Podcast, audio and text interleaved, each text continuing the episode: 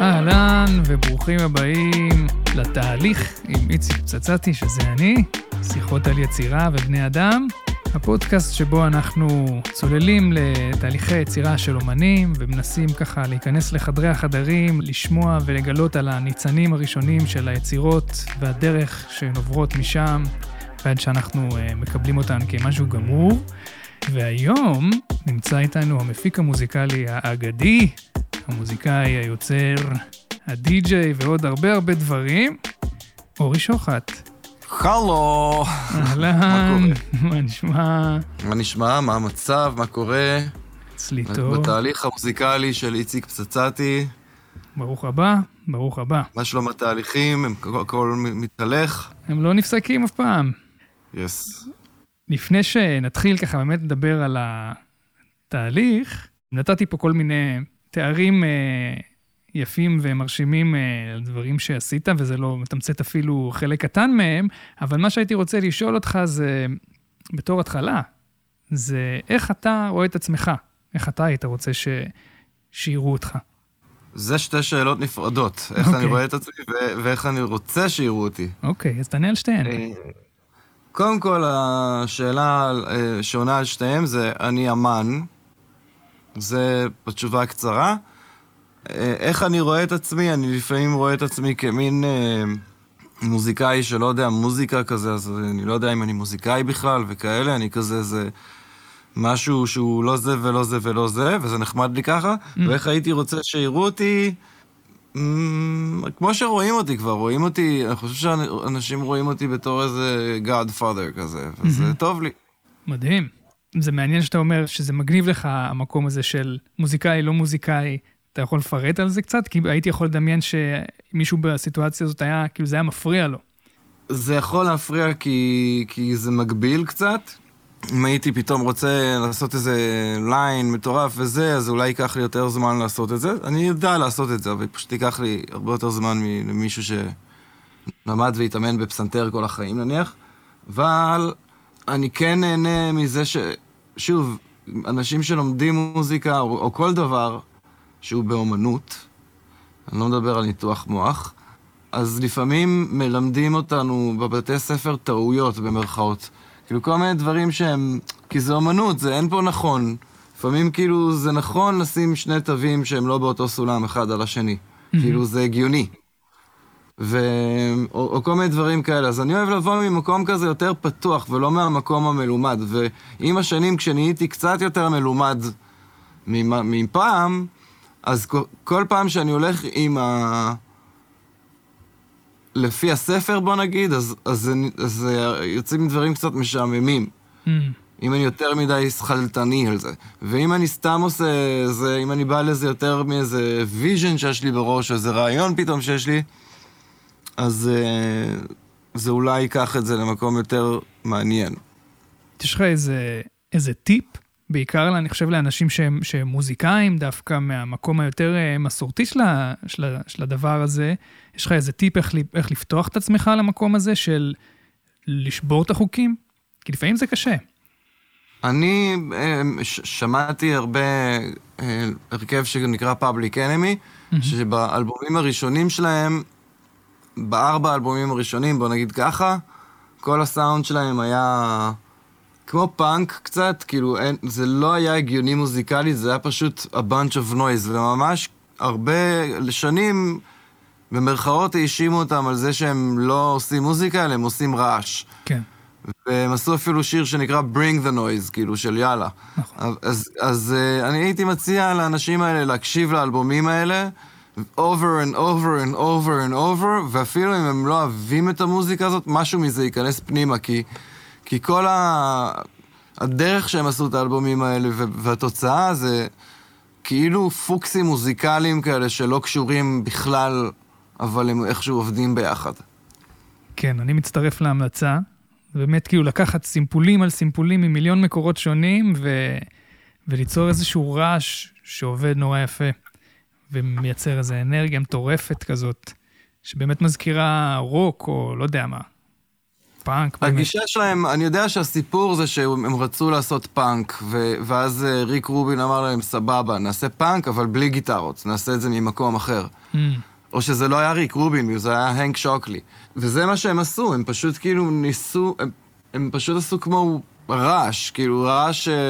זה היה גישה של פאנק, כי בפאנק הם גם, הם כאילו לא היו הנגנים הכי מתוחכמים, או כאילו הם היו מנגנים ברטרוספקטיב, הם היו ממש פצצה, אבל הם כאילו שברו מוסכמות על ידי זה שהם ניגנו דברים מפגרים ולא קשורים, וכאילו בגישה כזאת של פאק כל החוקים, גם של המוזיקה. כן. טוב, אנחנו נראה לי עוד נעמיק בנקודות האלה בהמשך, אבל בואו רגע באמת נלך להתחלה של התהליך, ובשבילך, כשאתה מתחיל עכשיו ליצור, וזה יכול להיות יצירה שלך, של החומרים וה, והמוזיקה שלך, כאורי שוחט, וזה יכול להיות גם הפקות לאנשים אחרים, שאתה כמובן עושה המון עם מגוון מאוד גדול של אנשים, אז כשאתה מתחיל עכשיו ליצור, איך זה נראה? ממה זה מתחיל?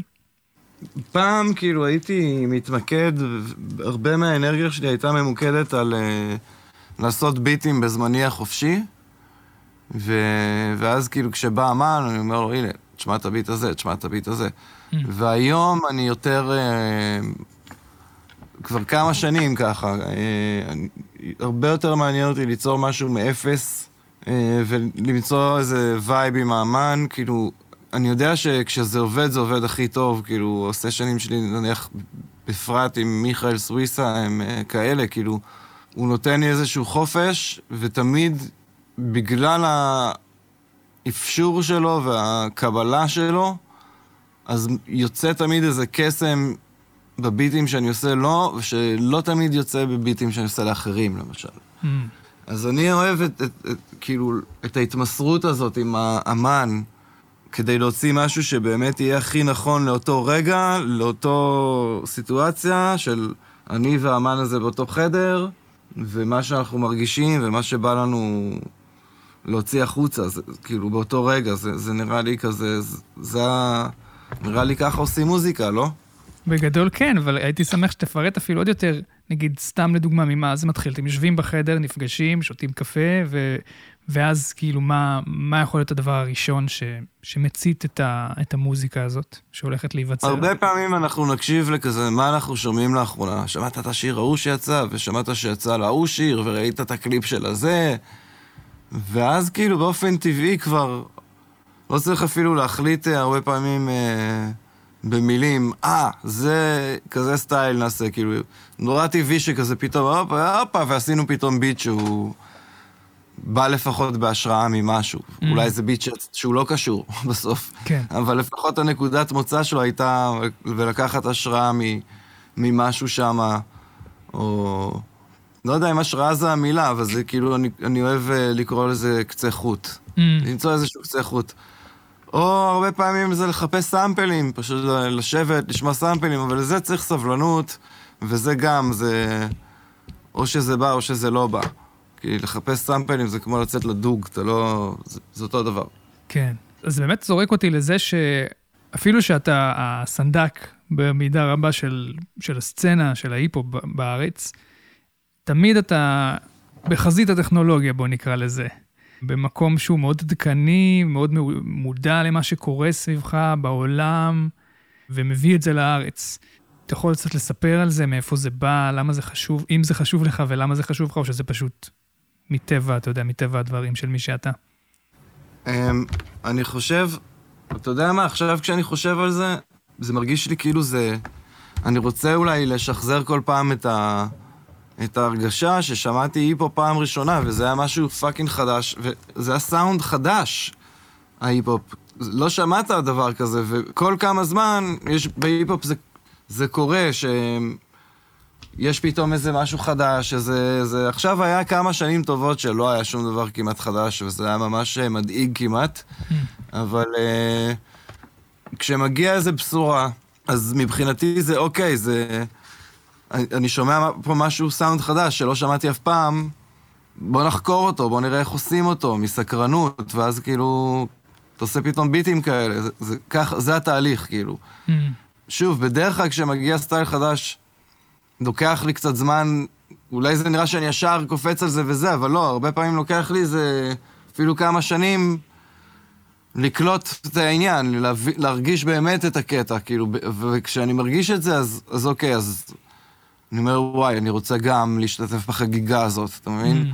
Mm. אבל אני לא, אני לא נצמד לסאונד והוא מתיישן, כי בעיניי זה גם לא מאתגר אותי לעשות את זה, וזה גם, זה מה שכיף בעיניי בהיפ-הופ, שזה מתחדש, זה, זה keeping it fresh, זה מה ש- keeping it alive, כאילו, וזה עדיין כזה ביג, כי כל הזמן יש בשורות, וכל הזמן יש התחדשות, זה לא נשאר במקום, בדרך כלל.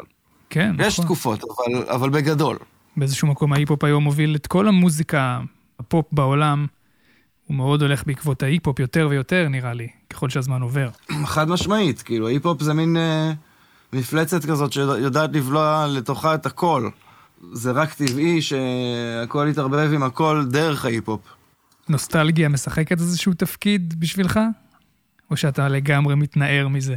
אני מתנער מזה, אלא אם כן פתאום יצוץ איזה סימפול שוואו, כזה וואו, וזה, אז כאילו, וזה מרגיש כל כך, כאילו שוב, זה לא, אלא אם כן שוב, משהו נוסטלגי יחזור, אבל שוב, בדרך חדשה, כאילו זה קורה קצת עכשיו עם הדריל, שהם כאילו הולכים נורא לעיתים כאלה מלפני עשרים שנה של ההיפ-הופ, ועושים אותם בדריל עכשיו. או ראיתי גם באפרוביט עשו קצת כאלה דברים שמחזירים היפ-הופ שלפני עשרים שנה. אבל בגלל שזה כאילו בא באפרוביט או בדריל, אז זה, זה חדש. רק נגיד שדריל זה הסטייל החדש, הפופולרי בהיפ-הופ, נקרא לזה ככה. זה כבר הבן של הטראפ. זה כאילו בא משיקגו, אבל זה פתאום עבר לאנגליה, ואז הסטייל שאנחנו שומעים היום הוא כזה יותר בריטי, אבל זה חזר לאמריקה פתאום. שזה נדיר שזה קורה ש... וההיפ-הופ. ההיפ-הופ בדרך כלל הם לא לוקחים מחול שום דבר, הם שומרים את זה הכי אמריקאי. אולי מלוס אנג'לס, ופעם ממייאמי, ופעם זה, אבל זה תמיד אמריקאי, ופה זה פתאום משהו בריטי בא והשתלט, וזה מבורך. אז אם כבר זרקת אותנו לעניין הטריטוריאלי של ההיפ-הופ, איך אתה רואה את הישראליות מתחברת לכל זה, מושפעת ומשפיעה על, ה- על היצירה? זו שאלה טובה. תשמע, פעם לי אישית היה נורא חשוב כשהייתי רק מסמפל וכל הסמפלים, גם היום אצלי המון זה סמפלים, אבל פעם זה היה חשוב לי לסמפל רק מוזיקה ישראלית, כאילו מבחינתי זה היה, זה היה המישן שלי. Mm. והיום יש מפיקים אחרים שזה המישן שלהם, שאני קולט שזה... אז זה דבר אחד של לסמפל מוזיקה ישראלית, אם כי, אם נהיה פרופסורים למוזיקה עכשיו, אלכמיסט נניח, גם סימפל אלבום שלם של מוזיקה ישראלית, והוא אמריקאי, כאילו, יש לו קשר לישראל, אבל הוא אמריקאי. וכל מיני אמנים ממש שלא קשורים בישראל, בשום צורה סימפלו מוזיקה ישראלית. אז... in a way, כשאנחנו כמפיקים עושים את זה פה, אנחנו לא מחדשים הרבה. מצד שני, אני מאמין שדווקא דרך חבר'ה כמו סטפן לגר, וחבר'ה שמביאים כזה משהו אקזוטי כזה, אבל ישראלי גם, אבל, אבל לא ישראלי, אבל כן ישראלי. Mm-hmm. אז משם, זה אנשים שכאילו יותר הגניבו את האמריקאים, נראה לי. וגם, אתה יודע, כל מה שקשור לרגטון או אפרוביט ישראלי, שהוא עם סלסולים מזר... מזרחיים, זה בעיניי, אה, זה ייחודי. זה כאילו, בעיני העולם יהיה יותר ייחודי, אבל הראפרים שפשוט, ואני כאילו נמנע במעגל הזה של אנשים שעושים דברים אמריקאים בעברית, אני, אני עדיין מרגיש שכאילו עוד לא עשי... המשימה עוד לא הושלמה, זאת אומרת, אני מרגיש שהרוב המוחלט של הקהל בארץ עוד לא באמת הבין את ההיפ-הופ, והרדיו בארץ עוד לא באמת הבין את ההיפ-הופ. כאילו, הם מתחילים להבין, אבל הם עדיין לא משמיעים פה קרדי בי, לא משמיעים פה מיגוס, בזמן שהדברים האלה הם נאמבר וואן בארצות הברית. נכון. הם אפילו לא עוברים רדיו, הם לא מדבר איתך לעבור פלייליסט או להיות מקום ראשון במצעד. אבל אני ממש אופטימי, כי אני יודע שהדור הבא שיהיה בגלגלץ, זה כבר יהיה כן הדור הזה. אתה מבין? הדור הבא ש... של השדרנים והעורכים בגלגלץ, זה כבר כן הדור שכן מבין את זה כבר. אז זה רק עניין של כמה שנים. וגלגלץ כשם קוד, כן? זה כן. לא גלגלץ ספציפית. אז, אז אם אתה מדבר על העניין של הדורות, אז המון דורות של ראפרים ואומני היפופ עברו אצלך לאורך השנים, וגם היום אתה עובד עם האנשים שהם הכי חדשים ב- בסצנה הזאת, ב- ב- בסגנון המוזיקלי הזה, וגם מחוצה לו. איך אתה מוצא את עצמך בתקשורת הזאת עם אנשים שהם מאוד חדשים בזה, גם מבחינת הניסיון שלהם וגם מבחינת הגיל שלהם? מבחינת הניסיון, אני לא, פשוט לא עובד עם כל אחד. אני עובד עם אנשים ש... או שאני מרגיש שיש עניין שכבר כל סבבה, או שאני כבר רואה שהם כבר מקטים, הם כבר הוציאו משהו קטן, הם... אתה יודע... והגיל מבחינתי זה לא עניין, אני... גיל זה בראש. לפעמים שאני חושב על מה הגיל שזה נשמע לי מוזר, כי אני... אני לא... אני לא בכלל... זה לא מחובר לי. כאילו, לא בקטע רע, בקטע של באמת, אני לא חושב ש... הנשמה שלנו זה הנשמה שלנו, והגוף זה הגוף, אז כאילו, כן, אולי אני ארגיש שגוף... ככה או ככה, אבל הנשמה אני לא... היא אותו דבר, כאילו. כן. אתה מבין מה אני אומר? כן, לגמרי. אז בוא רגע נחזור עכשיו לתהליך עצמו. יש לך איזושהי רוטינה? איזשהו כזה סדר יום קבוע? של עבודה, של יצירה? אני פשוט... יש לי סשנים, אולי סשן או שניים בכל יום. ו... אתה יודע, כשאין סשן, יש הרבה קצוות לסגור כזה... ואם קורה שאין שום דבר, שזה נדיר, תפו תפו תפו, אז כן, אז אפשר לשבת לעשות ביטים, אתה יודע, או לשבת לראות יוטיוב ולראות איך עשו את השיר ההוא וההוא, כזה למצוא שם השראה, או ללמד את עצמך משהו, או... אבל כל יום זה פשוט סשנים, בגלל שנכנסתי, כמו שאמרתי, למצב שאני עושה את המוזיקה עם האמן, אני לא יושב לבד בדרך כלל ועושה מוזיקה, אז... זה פשוט סשנים עם, עם אמנים, ועושים מוזיקה, עושים שירים, מתחילים חדשים. היום למשל היה פה לירון אמרם, אז הוא רצה שכהן ואני נעזור לו עם הטופים, אז היינו פה איזה שש שעות, ווואו, עשינו טוב, כאילו... זה הרגיש נורא טוב אחרי זה, וכאילו, נת... זה, פתאום יש מבנה לשיר, ופתאום, כאילו, לא יודע איך... זה, זה, ככה זה נראה, כאילו, כל כן. מיני דברים כאלה. באמת... אתה אחד מהאנשים שמאוד אוהבים ללמוד, שאני מכיר, ותמיד, כל פעם שאנחנו נפגשים, אני לומד ממך דברים חדשים, ודברים שאתה למדת ואתה מעביר הלאה, אז כמה זה חשוב לך להתחדש כל הזמן, דיברת על זה גם קודם, אבל גם כמה חשוב לך, או איך אתה תופס את התפקיד שלך בתור מישהו שמעביר את זה הלאה. כי אני יודע שאני קיבלתי הרבה ממך לאורך השנים. אז ברור לי שיש עוד הרבה כאלה. תשמע, אני, ברמה הפסיכולוגית הזולה זה, זה טריק זול של אני נותן מידע בתקווה שיתנו לי גם מידע בחזרה, כך ותן כזה, אבל אני... יש אנשים שאני מניח שאני פשוט רוצה איזה תן וכך, ויש אנשים שאני פשוט בא לי, אתה יודע, אחי, יש, יש דרך יותר מגניבה לעשות את זה, בוא, יש, אפשר לעשות ככה וככה, אתה יודע... וכמה חשוב לי ללמוד, זה, זה לא חשוב לי, זה פשוט טבעי, ואני, ואני סתם זורם ממה שמעניין, זה יכול לעניין אותי פלאגינים, יכול לעניין אותי איך עשו ביט, ויכול לעניין אותי היסטוריה של רכבת ערים, אני יכול לראות פתאום יוטיוב, רכבות ערים וההיסטוריה שלהם, לא יודע למה, אבל זה מעניין אותי, אין, אין בזה, זה לא שכי זה חשוב, זה בטוח לא חשוב, זה פשוט מעניין אותי. ואתה מרגיש שדברים מחוץ למוזיקה, שאתה נגיד רואה ולומד עליהם, משפיעים על המוזיקה, או שזה לא משהו ספציפי? אני מנסה למצוא את הקשר, אני חושב שהקשר בין כל הדברים שאני רואה ביוטיוב, זה קודם כל, הכל זה לחנונים כמובן, לחנונים מתים אבל כאילו. ודבר שני זה שאני חושב שזה הכל קשור למאחורי הקלעים של דברים, שמעניין אותי, איך קסמים עובדים.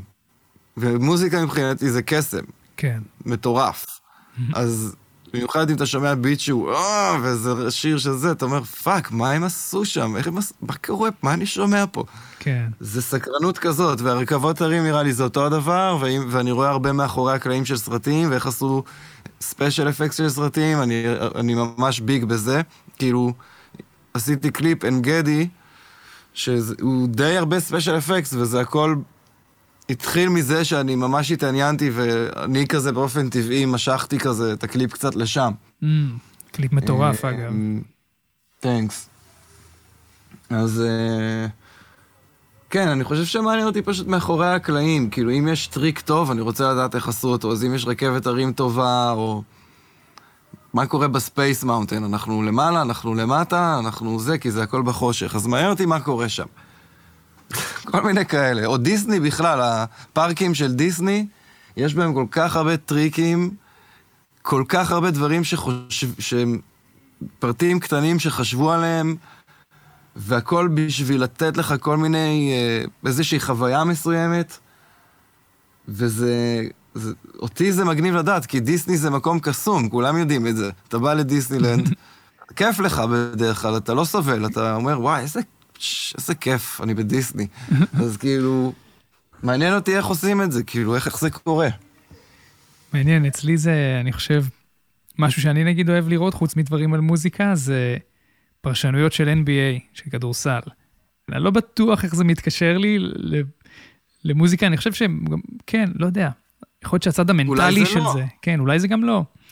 יכול להיות שזה דווקא מנקה לי את הראש מהמוזיקה.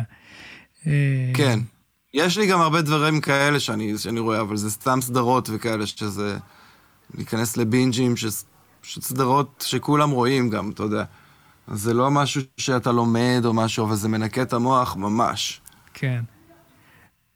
אז טוב, עולות לי פה שתי שאלות ממה שדיברנו, אחת זה, אמרת שדיסני זה כיף וזה, אז כמה אתה נהנה או לא נהנה מהתהליך היצירתי, כלומר נגיד עובדים על שיר או על אלבום, ואנחנו מכירים את זה שהרבה פעמים זה יכול להיות קשה ומאתגר בדרך, אבל כמה אתה מוצא את עצמך מוצא את הכיף שבזה, או דווקא מרגיש פתאום את הקושי שבזה, כנטייה שלך כבן אדם?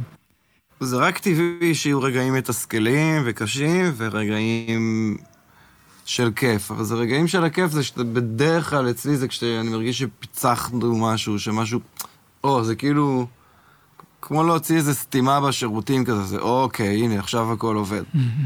זה כזה, אז זה נורא כיף, ורגעים מתסכלים, לאחרונה כשזה קורה לי, אני מנסה לשאול את עצמי, למה אני מתוסכל עכשיו? Mm. מה כואב לי? למה כואב לי? כאילו, הכל בסדר, אנחנו מנסים עוד רעיון, או זה. ואז הרבה פעמים זה, אוקיי, כי אני צריך לסיים עוד מעט, ואני מתחיל להילחץ, כי בלה בלה בלה, כי אני צריך להתכונן למשהו, או אני, יש לי בעיה עם ספונטניות, אז אם כאילו דברים, אם אנחנו סוטים מהדרך, כאילו אני אומר, בוא נסדר את הבאס, ואחרי זה נסדר את הווקלס, ואחרי זה נסדר את הזה. אז כאילו, אם אנחנו סוטים מהדרך ופתאום מביאים סאונד של פרה, ועכשיו שעה עובדים על הסאונד של הפרה, ואיך הפרה תעשה, והיא תבוא מכאן, תבוא עכשיו, זה יכול מאוד כזה, אני אהיה על קוצים, וזה תסכל אותי, כי, כי ב-back of my mind אנחנו סטינו מהמסלול בהמון, ואנחנו לא מתעסקים בשום דבר שהוא, שקבענו מראש שהוא מה שחשוב, כאילו. ואנחנו אולי מבזבזים את הזמן על משהו לא חשוב. אז עכשיו, אין פה נכון ולא נכון, ואני מנסה ברגעים האלה להגיד לעצמי, אוקיי, מה כואב לי? אוקיי, אנחנו מתעסקים עם סאונד של פרה. אוקיי, אז בואו נחשוב רגע איך אנחנו עושים את זה הכי טוב והכי מהר, את הסאונד של הפרה, במקום להיות כזה לא סבלני, וזה, כאילו, זה אני בין עצמי בעיקר, ואני מנסה כאילו להיות מאוד במודעות ובמיינדפולנס כשהדברים האלה קורים. וזה משהו שלמדת עם השנים? זה בא ממקום של, הכל מהכיוון של, עם השנים למדתי שעדיף להתמסר לרעיון, אפילו אם זה רעיון מטומטם או לא הגיוני, שמישהו בחדר הציע, Mm.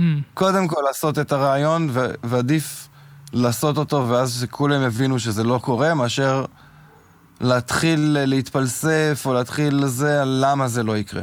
אז זה ממקום כזה של, בסדר, בוא שנייה נעשה את זה פשוט. Mm-hmm. נזרום עם זה. ובמקרה הכי גרוע, זה כזה, זה גם קונטרול פריק שאני חושב על זה. Mm. אתה יודע, זה איזון uh, מעניין, של בין לשחרר ול... לדעת לקחת הזמן לבין לדעת מתי צריך להיות פרקטי. שוב, צריך לדעת to put your foot down לפעמים, אבל זה לא המקרה, אתה מבין? כן. כאילו, צריך, אם מתעסקים היום שזה בפרה, אז בסוף להגיד, תקשיב, בוא לעשות ערכת מצב, תקשיב, קבענו שנעשה שלושה סשנים, עשינו שניים, עשינו אחד, והיום עוד אחד, אבל חצי ממנו בזבז על פרה. אז כאילו, ואז יש לנו עוד סשן, אז בוא פעם הבאה נעשה תוכנית ונצמד אליה כדי שנספיק. במקום להיכנס לתסכול. התפקיד של מפיק מוזיקלי באיזשהו אה, אופן, שזה תפקיד שהרבה פעמים כזה, לא לגמרי ברור למי ש... אתה אומר לאנשים, אני מפיק מוזיקלי, זה לא, לא באמת קל להסביר מה זה אומר, אז זה בדיוק הבלנס הזה שאתה מדבר עליו, של לאפשר מצד אחד איזשהו חופש ו... ושחרור מוחלט ליצור, ומצד שני, לדאוג שהכל קורה, ושזה הופך לשיר בסוף. כן. ושלא מבזבזים את הזמן אחד של השני, וש... וכן, ולהגיע להחלטה גם שגם השיר לא קורה, אז להבין כמה שאתה מהר שהשיר לא קורה. Mm. וזה בסדר. זה קורה שהשיר לא קורה. אבל כן, אין פה אבל, זה לגמרי זה. אז הדבר השני ש... שמה שאמרת קודם העלה לי, זה באמת קשור למה שדיברנו עכשיו, העניין הזה של כשנתקעים במחסומים, או בהתעקעויות כאלה, ומה עושים? כאילו, מה, מה הדרך שלך להתמודד עם זה? תגדיר מחסומים. נגיד שעובדים על שיר ומרגישים שמשהו לא עובד, ואנחנו לא בטוחים מה זה. או שיושבים בסשן ולא יוצא שום דבר טוב. סתם לדוגמה. קודם כל, אם יושבים בסשן ולא יוצא שום דבר טוב, צריך להיות בחמלה ולהגיד, אוקיי, לפעמים לא יוצא שום דבר טוב.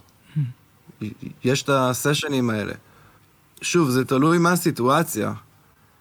אם אתה עכשיו סופר פרודוסר ומביאים לך איזה סופר סטאר, יש לך רק איזה יומיים איתו באולפן, כי אחרי זה הוא ממשיך לטור ומצלם קליפים ואין אותו יותר וזהו, אז אתה צריך ללכת על בטוח ולעשות כל מיני טריקים וטכניקות שהם קיצורי דרך, mm. וממש אולי אפילו ללכת ממש על הכי בטוח שיש. Mm.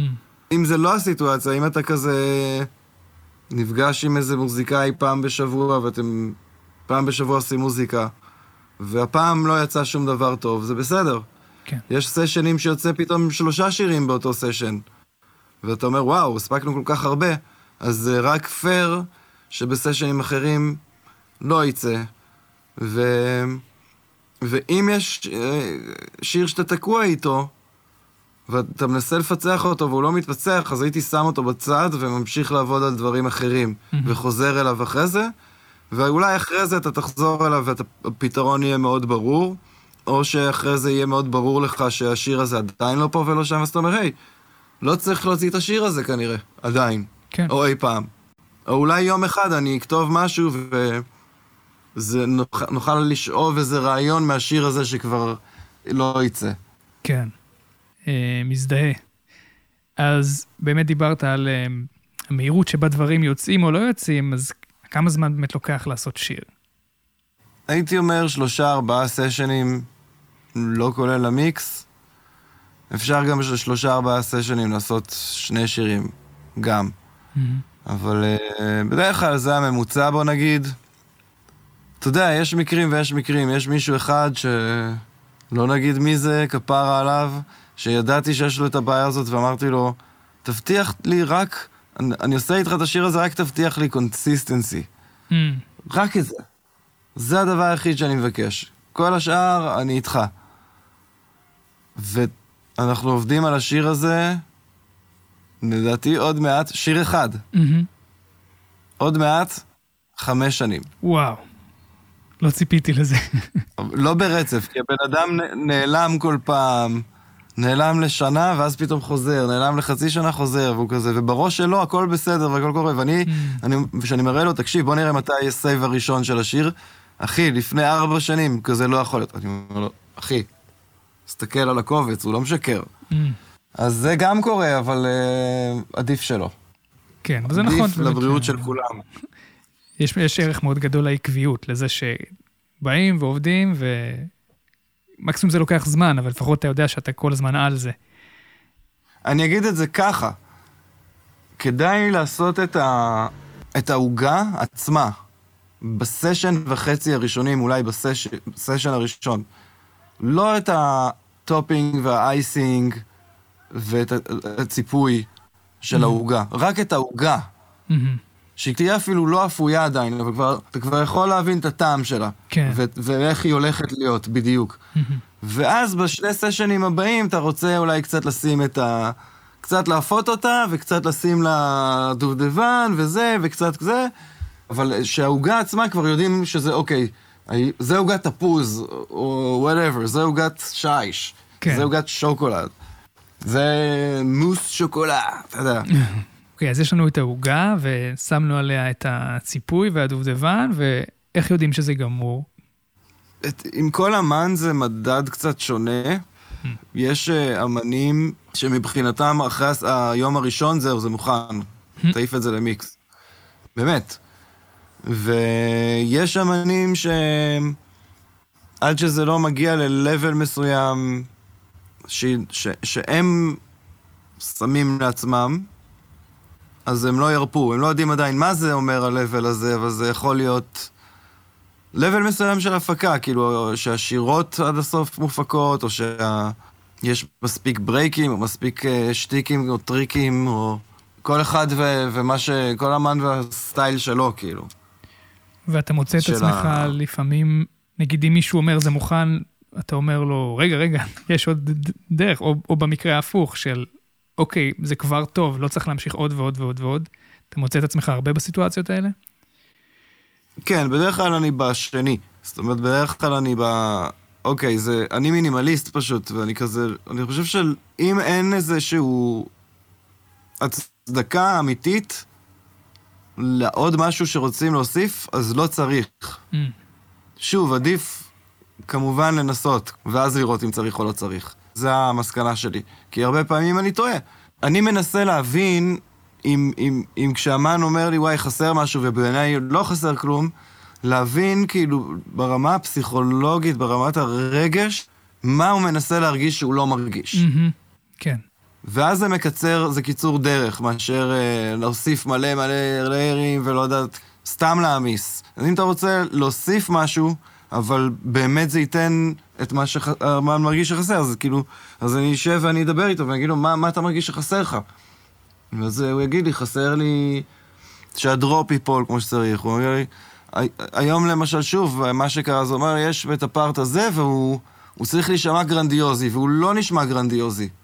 אז במקרה של היום, מה שהיה בסשן לדוגמה, היה שם כבר מלא ערוצים, ומלא כלים, סטרינגס, לייב, ומלא מלא מלא מלא ערוצים, ופשוט, כשהוא רוצה שזה יישמע קול גדול, לא צריך לעשות שם כלום. Mm-hmm. צריך להוריד דברים mm-hmm. מהפארט שלפני. זאת אומרת, mm-hmm. שהפארט שלפני שנייה יהיה ריק, ועשינו את זה שזה ממש ריק לגמרי, שלשנייה אפילו יש רק את השירה שלו, mm-hmm. בלי כלום. ובום, ואז הכל נכנס, ואז זה מרגיש לך כאילו זה ענק. כן. אז כאילו לפעמים צריך גם להוריד, אבל... אתה מבין את הווייב, אני מנסה להבין מהאמן מה, הוא, מה, מה חסר לו, מה הוא לא מרגיש, מה, מה הוא מצפה להרגיש, והוא לא מרגיש, ולפי זה להבין. צריך להוסיף משהו, צריך להוריד משהו. שוב, צריך מאוד להוציא משם את ה... לא יודע אם זה אגו. כן. אבל פשוט כאילו... לרדת לסף דעתו של האמן עד הסוף, ולזרום איתו עד הסוף, ובאמת להתמסר לזה. תגיד לי אם אתה מסכים, אני הרבה פעמים אומר ש... להיות מפיק באיזשהו מקום, זה להיות סוג של מתרגם. כי הרבה פעמים אומנים, אומרים לך באמת את הרגש הזה, או את משהו שהם מחפשים, והם לא באמת, הם לא יודעים להגיד לך מה לעשות, טכנית. אבל אתה צריך להבין, מהמילים שהם משתמשים בהם, מה אתה יכול לעשות טכנית, כדי לגרום לתחושה שהם מחפשים. לא יודע, זה לא מספיק בועט, זה לא מספיק חם, זה לא מספיק, זה יכול להיות כל מיני מילים. לפעמים אפילו צבעים יכולים להגיד לך. זה מדויק מאוד, אני אוסיף שגם לא רק מתרגם, אלא גם מתרגם רגשות למילים, שזה, ולצלילים, שזה רגשות וצלילים, זה דברים כאלה, אוקיי, למזלנו זה לא למילים, כי לתרגם דברים כאלה למילים זה יהיה הרבה יותר מסובך, אבל זה כאילו באמת להבין כי כל אחד מרגיש מוזיקה אחרת. כן. אני ארגיש שיר מסוים בצורה מסוימת, אתה תשמע את אותו שיר, אתה תרגיש אותו אחרת, וכן הלאה. אז זה כאילו, זה לדעת, to tap in, לתוך ה... איך הוא מרגיש את זה, להרגיש את זה גם כן כמו שהוא מרגיש את זה, או, או מה שהוא לא מרגיש וחסר לו, נניח. Mm-hmm. ואז כזה... אם אתה לא שומע את זה ואתה לא מסכים איתו, אז אני יכול לשאול אותו, רגע, איפה אתה מקשיב לזה בדרך כלל? ואז הוא יכול להגיד לי, באייפון. אז אני אומר לו, אוקיי, שים באייפון. Mm. לא ברמקולים הפנסי שיש לי פה. כן. אה, או, או להבין, לשמוע את זה בדיוק איך שהוא שומע את זה, במילים אחרות. כן. ואז להרגיש את זה, ואז להגיד, אוקיי, אני מרגיש את זה גם כן, אני מבין בדיוק על מה אתה מדבר. בוא נסדר את זה עכשיו. ואז לי כמפיק, יש לי את הכלים ואת הניסיון לדעת מה לעשות עם זה. אז כן, זה כמו שאתה אומר, רק כזה, אתה צריך כזה, כמו לדבר עם חתול, אתה יודע, להבין מה הוא אומר לך, בלי שהוא אומר, כאילו, דרך כזה משהו שהוא מרגיש כזה, ואתה כזה, אוקיי, נראה לי שאני מבין את החתול הזה. כן, שנינו מאוד אוהבים חתולים, אז אנחנו יכולים להתחבר לדימוי הזה. אבל אני חושב שיש המון ערך במה שאתה אומר גם, לכל סוג של יצירה, באמת לא רק למוזיקה, לכל סוג של עבודת צוות, היכולת כאילו להקשיב לאיזושהי ביקורת נגיד, נקרא לזה, ונסות להבין מאיפה היא באה, ואוקיי, מה אני יכול לעשות עם זה עכשיו, אחרי שהצלחתי כאילו להתחבר למקום שמנו הבן אדם אומר את זה. כן, והרבה פעמים הביקורת היא על משהו שאתה כבר עשית, ואתה עלול להיפגע, להגיד, לא, אבל תקשיב, ממש עבדתי על זה קשה, זה, עשיתי פה זה, ואל תשאל, שמתי זה, ושמתי פה, ו... השקעתי בזה והשקעתי בשם, ועבדתי על זה אחרי זה גם כל הלילה, ובלי בלו בלו, ובלה בלה בלה, והיה לי כיף, והרגשתי שפתרתי את זה, וזה, ואז אחרי כל זה, האמן בא ואומר לך, תשמע, אני לא מרגיש את זה, אז אתה עלול ישר כאילו לרדת לך כל הרוח מהמפרשים, וכל כן. הטריק זה ממש לא ללכת למקומות האלה, אלא, אוקיי, אני מאמ... לצאת מנקודת הנחה שאני מאמין לו, שהוא לא בא לשקר לי, כאילו, זה לא משנה מה עשיתי או לא עשיתי, אני לא אתווכח עם האמת שלו, הוא בא עכשיו אובייקטיבי. כן, והוא גם האומן. זה, הוא צריך להופיע עם זה, הוא צריך לפרק עם זה מועדונים או במות, הוא צריך להרגיש שהוא מאה אחוז, אז אם הוא לא מרגיש שמשהו קורה. אני לא צריך להיכנס את המגננה, אבל תקשיב, אני עבדתי על זה, ואני דווקא בדקתי את זה, וראיתי שזה סבבה, ושוויתי את זה לזה. אתה לא צריך להיכנס לשם, אתה צריך להגיד לו, אוקיי, אוקיי, אוקיי. מה אתה מרגיש? מה קורה? למה? איפה זה לא קורה? כן. והרבה פעמים באמת מישהו אמר איזה הערה, ועשינו מלא דברים, ועבדנו זה שעות וזה, ואז הוא אומר, זה אבל לא, לא מרגיש ששום דבר השתנה. ואז, כן. ואז אתה בעצם מבין שהתעסקת במקום הלא נכון. כלומר, אתה צריך לחפש משהו אחר, להסתכל על זה מזווית אחרת לגמרי, וזה גם מתחבר. לקח לי שנים להגיע לזה, כאילו, כן. הייתי... לא, לא שהייתי זה ממש שובר את הכלים, אבל ביני לבין עצמי, וגם הייתי מצבאס וכועס ומתוסכל, ופה זה צריך כזה, אוקיי, אני לא מתווכח עם כלום. Mm. אני לא הולך להתווכח, אלא אם כן יש פה איזה משהו שהוא חד משמעית, ניסינו ובדקנו, ואני יודע שזה לא מרגיש טוב בגרסה ההיא. Mm-hmm. אבל לצאת מנקודה של אין ויכוח, ו- ואוקיי, בוא, בוא תסביר לי, בוא תסביר לי מה אני מפספס, כי אני מפספס משהו וזה, ומותר לי לפספס. כן. אני חושב שזה גם אפילו יותר מיץ, אמרנו שזה, אמרתי שזה רלוונטי ל, ליצירה בכלל, אבל אני חושב שזה רלוונטי גם לחיים בכלל. חד משמעית. בחיים זה עוד יותר, זה, אם אפשר לאמץ להכל את הגישה הזאת של, של אוקיי, בוא נלמד משהו חדש, בוא נרגיש משהו בצורה שלא הרגשנו, בוא ננסה באמת להבין איזו דעה שהיא לא הדעה שלנו, בוא, הבן אדם הזה שבא לי עכשיו ברע, והאנרגיה שלו היא כולה קרינג'ית, וזה, בוא נראה איך, איך נהיה כן בעד, בעד הבן אדם הזה, ונהיה בצד שלו כזה, mm. ולא ישר להתבצר בעמדה שלי, ולא, לא, לא, וזה. מעולה. אז שאלה רגע, אם הגענו לסוף של התהליך, אז אחרי שמשהו יוצא החוצה לעולם, א', שאלה ראשונה, אם אתה חוזר לפעמים לשמוע דברים שעשית בעבר, ודבר שני, אחרי שמשהו יוצא, האם הוא נראה לך פתאום אחרת, האם הוא אותו דבר כמו שזכרת אותו, האם אתה פתאום רואה אותו מזווית שונה? אז זה לשתי השאלות. או, זו שאלה. I like that question. כי, קוד... כי זה מדהים, קודם כל, אז מה הייתה השאלה הראשונה? שאלה הראשונה זה אם אתה בכלל חוזר לשמוע דברים שעשית פעם. אה, אני בקושי חוזר, בקושי, בקושי, אולי אחרי הרבה זמן. Mm. אבל הרבה פעמים אני אשמע אותם אולי ב... בהקשרים, שזה משמיעים את זה איפשהו, whatever. והאם אני שומע את זה בצורה שונה, חד משמעית כן, כאילו אני נכנס לפרופורציה הנכונה, של איך שהשיר באמת נשמע, כאילו. ואני קולט כל מיני דברים, תמיד תמיד, וגם, אפילו במקומות שאני אומר, דם, פה די, פה זה, זה הכי מושלם שלי, ואני מבסוט על זה, ואז שזה יוצא, אני כזה, כזה, פאק, למה לא זה, ולמה לא זה, זה, או שאני שומע דברים פתאום כזה, מה, כזה, איך לא, איך לא קלטתי שזה פה הוא כזה? זה ממש יותר מדי ככה, זה לא אמור להיות ככה, או כל מיני דברים כאלה, זה כן, זה, אבל, אתה יודע, כמו, כמו עם החיים עצמם, אתה מנסה לחיות בלי חרטות, כן. ולהגיד אני לומד מהכל, ופעם הבאה יותר טוב. ובעידן הדיגיטלי גם הכל פתוח, זאת אומרת, אם מאוד נרצה נוכל לעלות מחדש את האלבום באיזושהי קונסטלציה ולתקן שם את כל הדברים שמפריעים לכולם, אבל אתה יודע, אני, אני בטוח שאני לא לבד, אני בטוח שיש מלא מלא... עד היום, כל אלבום, כל דבר, יש דברים ש... הנה, היה אלבום של טראביס סקוט שהווקל של נב היו חלשים במשך איזה כמה חודשים, בסוף הגבירו את זה. אבל זה יצא שכל האינטרנט... דיבר על זה שלא שומעים את נאב טוב. בסדר. אנחנו לא לבד, אתה יודע, אנחנו מתעסקים בכל כך הרבה פרטים בהפקות האלה, יש כל... זה כמו... אני קורא לזה שאנחנו מפיקים, אנחנו מבין ש... אני מבין שאנחנו לקראת הסיכום כזה, זה... כמפיקים, זה לא שאנחנו יושבים על המחשב ומתעסקים בדבר אחד שמה.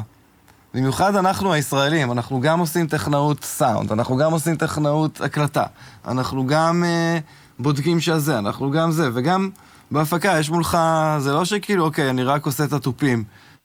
הכל מולך והכל פתוח והכל עם מלא פרמטרים, ופרמטרים לפעמים שהם זזים, וזה כמו... זה הכי מולטיטאסק שיש, רק לשבת על המחשב הזה לבד, זה הכי מולטיטאסק, ו- ועם זה אתה גם מקבל אס-אמסים וגם צריך להקשיב לאמן, מהו, על מה אנחנו מדברים פה בכלל. זה כל זה ביחד, זה כזה, דיים, זה הרבה דברים. כן. אז זה, זה, זה הגיוני שמשהו יברח שם מדי פעם.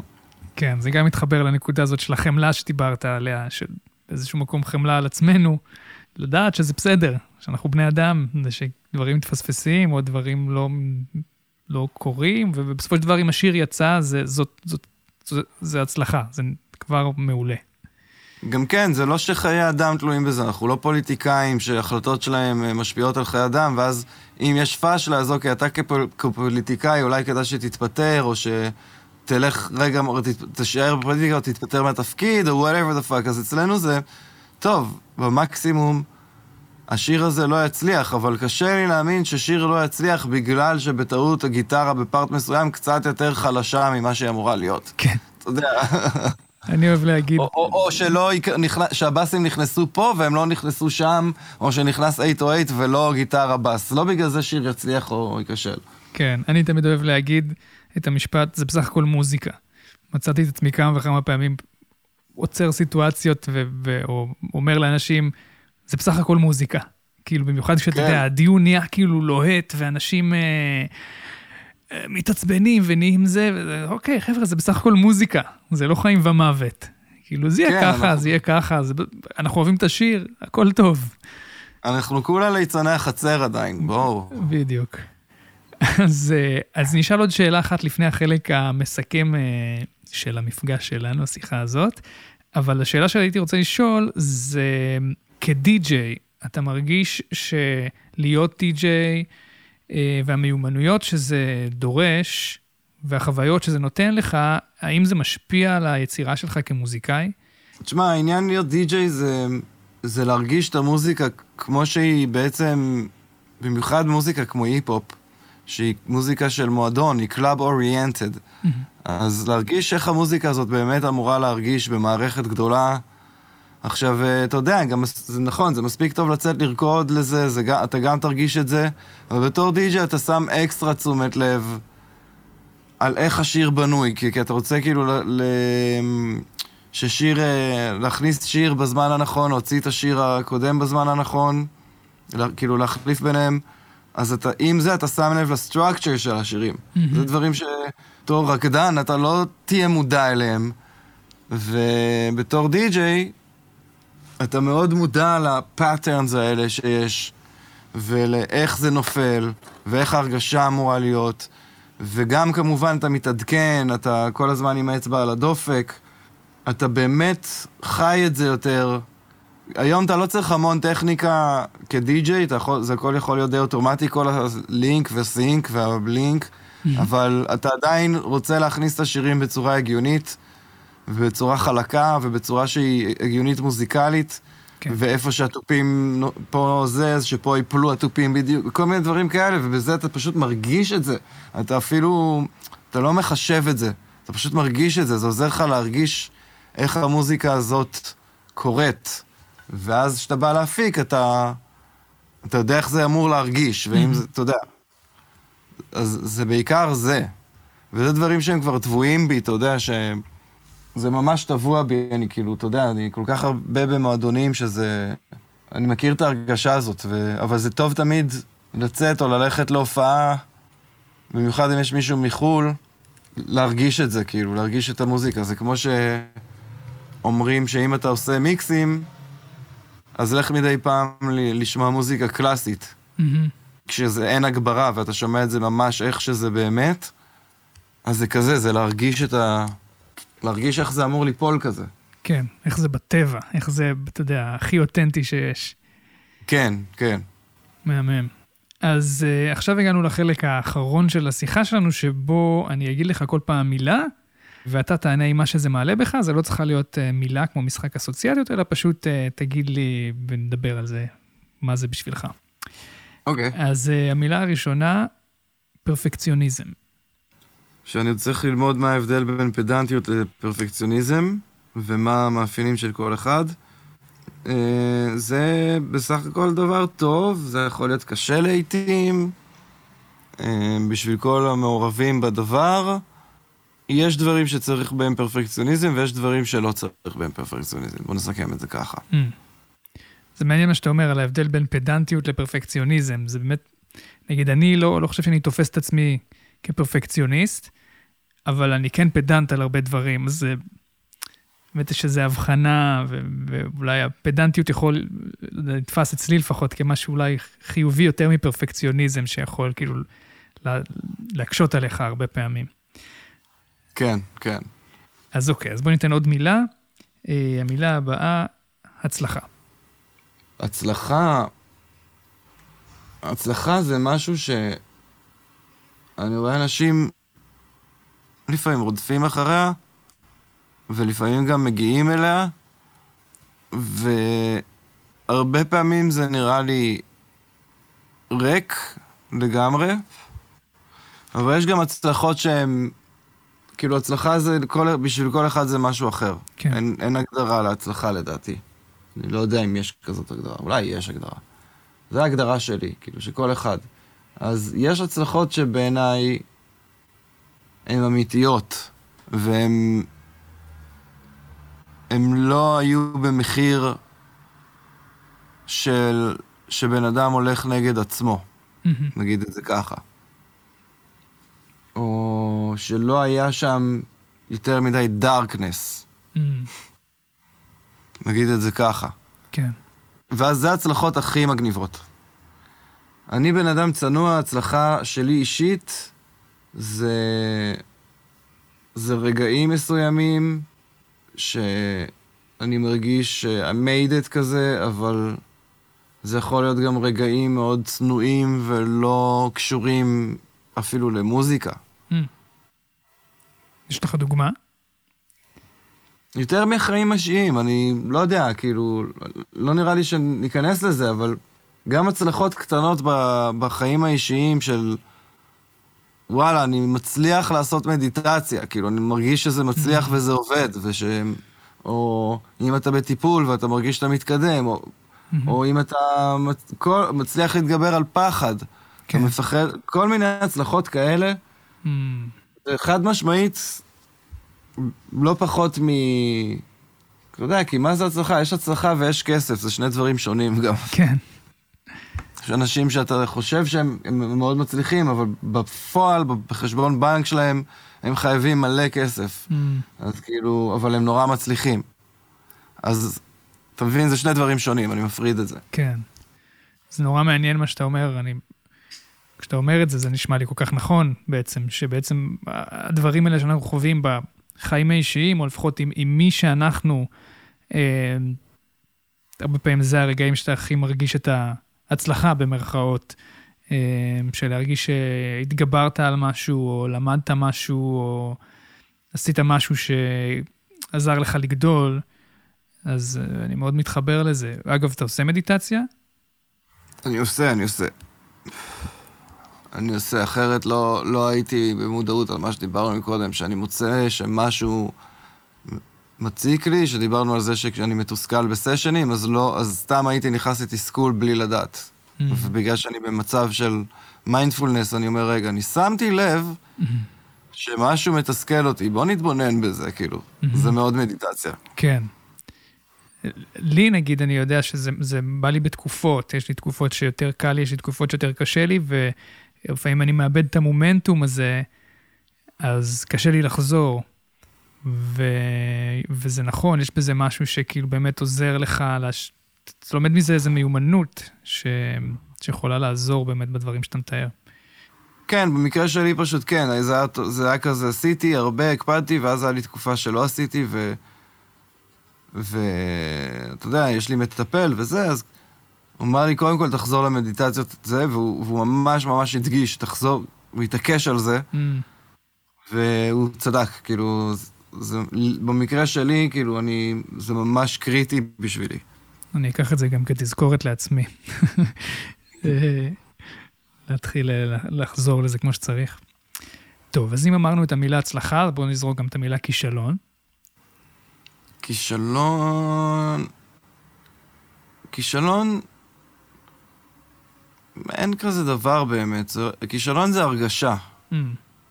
והופפלי, אם אתה יכול, מתוך הכישלון הזה, ראיתי מישהי בטיקטוק שאמרה אה, משהו כמו, לקחת את הכישלונות הכי גדולים שלך, ולהגיד, מה הדבר הכי גדול, ה- ה- הלקח הכי גדול שאני יכול לקחת מזה. כן. ומה איך, מה הדבר הכי חיובי שאני יכול לעשות מתוך הדבר הזה, אז... ראיתי על מישהי שאחותה התאבדה חס וחלילה, וכאילו, ואז היא אמרה, אוקיי, אני, אני אפתח טיקטוק ואני אדבר כל היום על הדברים האלה, ואולי אני אעזור, והנה, אני יודעת שעזרתי למלא אנשים, ואולי mm. עזרתי לאנשים, והוצאתי אותם ממקום רע. כן. זה, זה כישלון. כישלון זה בא... זה רק אתה מרגיש ככה, הרבה פעמים אתה מרגיש כישלון, ואנשים אחרים לא חושבים שאתה כישלון, והרבה פעמים זה ההפך. אז חושבים שאתה כישלון, ואתה דווקא מרגיש סבבה, mm. אתה לא מרגיש את הכישלון, mm-hmm. ואתה מבין, זה כמו בית ספר כזה, כמו, זה תיכון שיט, זה לא, זה לא דברים אמיתיים, זה, זה שיט של תיכון, mm-hmm. בעיניי. זה, אז כאילו, כן, אני גם מרגיש כישלון לפעמים, אבל אני מזכיר לעצמי, או שעוזרים לי לזכור חברים ומטפלים, ש... לא, אני לא כישלון, אני אולי נכשלתי עכשיו כישלון קטן, רגעי, mm-hmm. במשהו, אבל בוא נראה, אוקיי, אני, כאילו אני חושב שאנחנו נעשה את אותם כישלונות over and over, עד שנלמד את זה, את, את מה שאנחנו אמורים ללמוד. Mm-hmm. אז עדיף לנסות ללמוד את זה כבר בפעם הראש, בכישלון הראשון. Okay. זה מה שאני אומר. זה כל מה שזה, זה, וזה רגעי נורא, mm-hmm. כמו הצלחות. כן, יפה, אהבתי מאוד. אז בואו נמשיך לא, לעוד איזה מילה, והמילה היא קנאה. קנאה. קנאה, זה כמובן, קנאה זה דארקנס, זה, זה לא טוב, זה משהו שכולנו נופלים לזה מדי פעם, וזה בסדר, אנחנו בני אדם, במיוחד במוזיקה, במיוחד באינסטגרם, בכל הדברים האלה, זה מאוד קל לפזול הצידה ולהגיד, רגע, הוא עושה ככה, הוא עושה ככה, למה אני לא עושה ככה, למה זה? ולהתחיל כאילו... זה, זה הכל נובע ממדידות. אתה מודד את עצמך מול אחרים, ואז אתה אולי מקנה במה שיש לו, אבל צריך לזכור שכל אחד הוא במסלול שלו, וגם בעיקר כאילו להסתכל על זה כמו על מרוץ, זה כן, זה מרוץ, אתה כן באיזשהו מרוץ, אתה לא יכול לשבת במקום והכל יקרה לך, אתה צריך לרוץ מהר ולתת את כל מה שיש לך, אבל זה מרוץ סוסים. מרוץ סוסים, אתה יודע איך יש לסוסים בצדדים את ה... את ה... זה על העיניים, שהם לא יראו את הסוס של האדם. כן. הם רק מסתכלים על המטרה. אז ברגעים של קנאה, אתה רק צריך להסתכל על המטרה, ולהזכיר את זה בכלל, אני במסלול הזה, זה המסלול שלי, הוא יש את המסלול שלו, אני לא יודע מה קורה שם. אולי הוא ככה, זה לא קשור אליי, בשום צורה, זה לא פשוט אין קשר בכלל. מעולה. זה קנאה. ואיך לנטרל אותה. על פי אורי שוחט. אהבתי מאוד את הדימוי, ומכאן אלך למילה האחרונה, טכנולוגיה. אני תמיד אומר שטכנולוגיה ומוזיקה הולכות יד ביד, המציאו כלי מסוים, היי, אפשר לנגן על הכלי הזה. המציאו טוף, המציאו גיטרה, המציאו אה, דיסטורשן על הגיטרה, mm-hmm.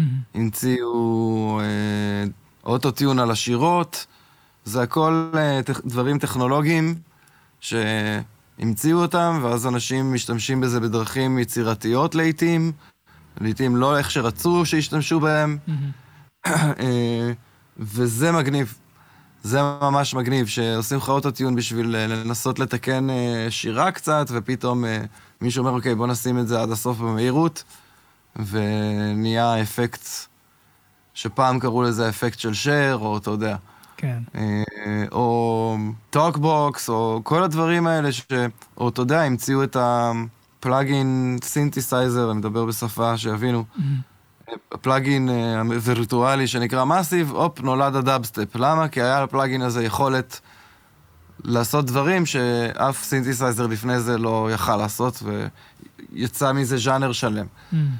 אז כאילו, אנשים עשו מיליונים, מיליונים, בזכות ההמצאה הטכנולוגית הזאת. אז כאילו, טכנולוגיה זה דבר טוב, כל עוד מנצלים אותה בצורה יצירתית וטובה, וכל עוד זה במוזיקה ולא דברים ש... כמו שאמרנו, משנה חיים. שם הטכנולוגיה זה גם לרוב טוב, אבל הגענו כבר לנקודה שזה איי איי, וזה צריך כאילו לעשות את זה בצורה אחראית. איי איי, מה אתה חושב על זה? סתם מעניין אותי לדעת. במיוחד בהקשר של מוזיקה והפקה. אני חושב ש-איי איי... זה יהיה אחלה כלי לכמה שנים טובות, בשביל מוזיקאים, ממש כלי טוב, ותוך מעט מאוד שנים הוא יתיימר, סלש, כאילו עם דגש של יתיימר להחליף אותנו. האם הוא יצליח? זה האם אפשר להכניס רגש למכונה, זאת השאלה. כן. אני כרגע לא חושש, לא בטוח, אני חושב שלמכונה יש רוח, זה גם מה שהיפנים חושבים, וכאילו, בגלל זה אין ביג בטכנולוגיה וברובוטים וזה, כי באמת זה בתורה שלהם, שיש רוח לעצם. אבל אני, אבל האם יש ל... האם יהיה להם רגשות והם ידעו לנגן על הרגשות שלנו? בוא נראה. אולי, אולי לא, וגם יכול להיות שהם... ברגע שהם ידעו לעשות את זה כל כך טוב, אתה יודע, המוזיקה זה טרנדים ולופים, כמו באופנה, שכל שלושים שנה שזה סייקל או... כן. אז כאילו, נניח והם יהיו כל כך טובים בלעשות משהו מסוים, שיהיה חייב לבוא איזה ילד ויעשה את זה כל כך שונה מה-איי איי, וכל כך יותר מטומטם ולא מתוחכם כמו ה-איי איי, שאולי ה-איי איי אחרי זה יצטרך ללכת אחריו, אבל תמיד יהיה איזה בן אדם שהביא איזה טרנד, אתה מבין מה אני אומר? זה, זה בטוח. כן. שישתמש גם ב-איי איי באיזו צורה מטומטמת, שה-איי איי לא אמור להשתמש בו ככה בכלל, אתה מבין? או דברים כאלה. כן. טוב, מעניין, מעניין מה יהיה עם זה, מעניין, לאן, מעניין גם לאן היכולות יגיעו, כי במוזיקה אני יודע שהיכולות עוד לא טובות כמו בנגיד, אתה יודע, אומנות גרפית, ויזואלית, שאנחנו כבר יכולים היום לראות דברים מטורפים. אבל גם שם יש להם בעיה עם תמונה שזזה, זאת אומרת, לעשות תמונה אחת, כן, זה כבר יפה, אבל אם רוצים לעשות אנימציה, mm. באנימציה יש רגש עד היום בדיסני שהכל ממוחשב כבר וזה, יש לך אנימטורים שידנית עושים אנימציה עם הטאץ' המסוים של דיסני, mm. שלה, mm. שהכל זז ב, ב, ברגש מאוד מסוים ומאוד ספציפי של דיסני, כן. אז כאילו, זה ה-איי איי לא יודע לעשות, הוא לא יודע לעשות אנימציה. את הרגש והניואנסים הקטנים האלה. אולי אני טועה, אבל ממה שאני יודע, הם לא שם. כן, זה באמת יותר דומה למוזיקה, מבחינת התנועה של זה על ציר הזמן, נקרא לזה. בדיוק. זה יותר רגש וזה, זה לא איזשהו תו אחד שכזה, אוקיי, אני יודע לעשות תו. אוקיי, ברור שאתה יודע לעשות תו. טוב, מעניין. אז אני אגיד לך בשלב הזה המון המון תודה. תודה לך, איציק פצצתי. היה לי מאוד מעניין. אנחנו נשתמע בקרוב. כן, מקווה שאני אקפוץ עליך לניו יורק סוף סוף. או? די כבר. יאללה, נו. מחכים לך. בא אל פומה. יאללה, בוא לפומה. אולי בתחילת הפרק שמעו את השרה ברקע, אני לא יודע, זה כל פרק היא שרה מתישהו ברקע, נצטרך להקשיב להקלטה ולבדוק. אם כן, אז תגביר אותה. סבבה. אז יאללה, עד הפעם הבאה. יס.